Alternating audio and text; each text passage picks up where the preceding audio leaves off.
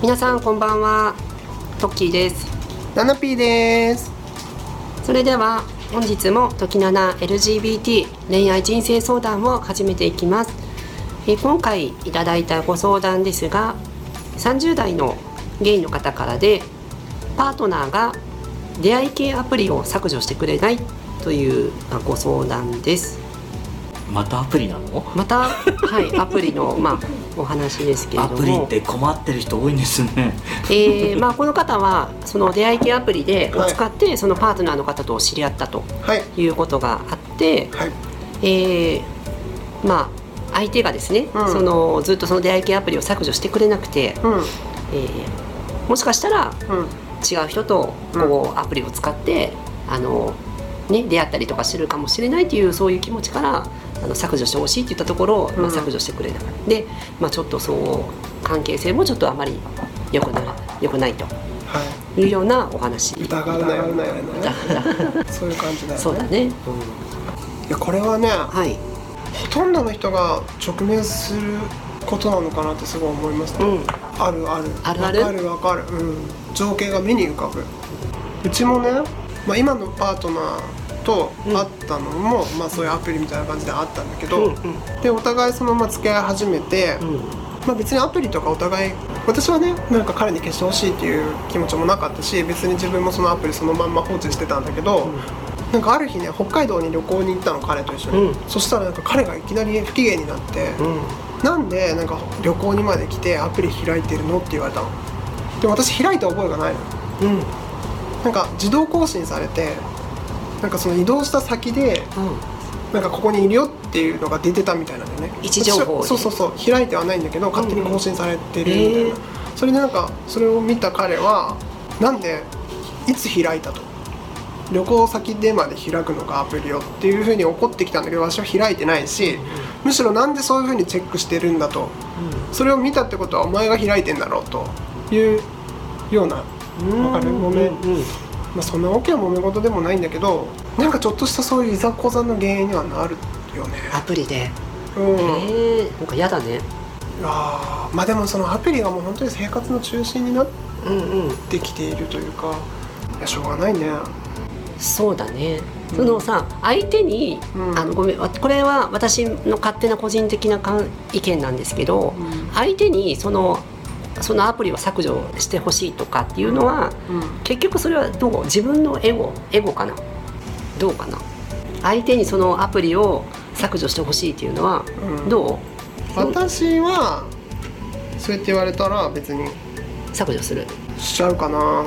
うん。そう私トゥルはしない。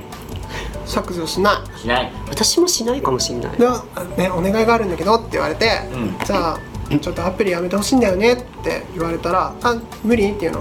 うんうん。アプリだけ消しとく。どういうこと？うん。大会はしない。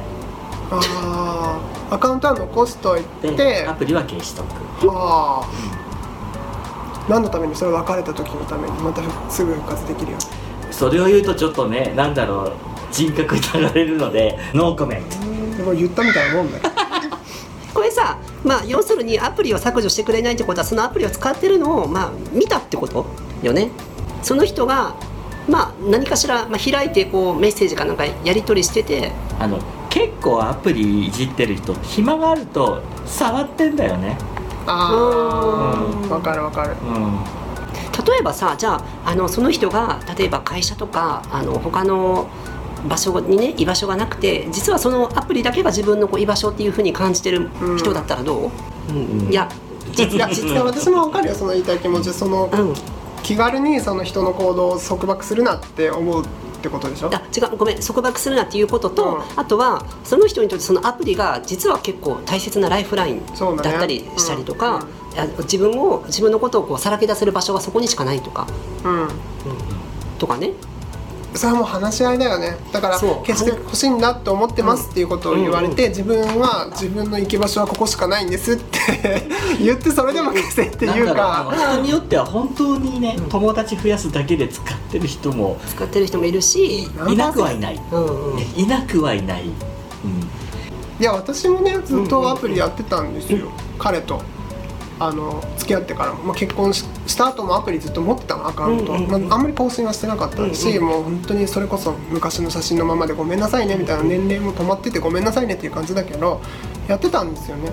だけどなんか結構なんか苦情のうちの彼からじゃなくて結構苦情が来たの。うん。あのなんつうの質問箱とかで、うん。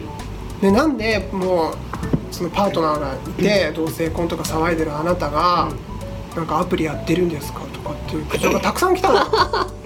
でなんダメなんだと思ってそれはなんか世間的にいけないことなんだっていう思って、まあ、やめてやる筋合いはないけども別にそんな面倒くさいんだったらやめようと思ってやめちゃったんだけど。そっか、うん、そのアプリね誰がそのどのアプリを使うかっていうのは別にその人からどうこう言われる問題じゃないし。そうだからその人はねそうやって言ってきた人はそのアプリイコールエッチをする目的で使うものとしかそういう頭しかないんだと思う。その人自体の頭が脳みそが変態なんだっていうそういう言葉ダメよね。え？いやいいよ。でしかも匿名だからね。うん。だだからさ そのアプリやりもくだけのアプリで使ってるっていうわけじゃない？そう私なんかはさだってさジュエリアス LGBT ウェディングとかっていうゲーム系のイベントとかやってたりとか、うんうんなんか LGBT の活動をするにあたってやっぱりそうコミュニケーションを取るツールの一つとしてまとっといてたっていうところも大きくて、だから、まあ、入れてたっていうところもあるんだけど、まあなんかその世の中の人からしたらだから結局あれじゃない？結婚男女に言うと結婚したのになんでまだそのお見合いアプリやってるの？みたいなイメージなんだと。うん。うん ただね、私も、もし好きな人が、うん。そのアプリ例えば入れてたとする例えば出会い系のその私私が好きな人が。あいその人と例えば私があの付き合ってその人が付き合ってるのにずっとそのなんか出会い系のアプリ入れてたらや,、うん。やっぱちょっと嫌かもしんない。だってさ、ういやあの入れてる必要がないじゃんだって。そもそも付き合ってんのに。だからさどういうアプリかによるんだよ。友達募集っていうのもあるから、うんうんごめんなんか私今すごいあれだね。なんかでゆゆ立場変わったよね。なんか最初の。いやちょっと待って私なんかね最初ちょっと言った言葉全言撤回するかもしれない。本当？いやど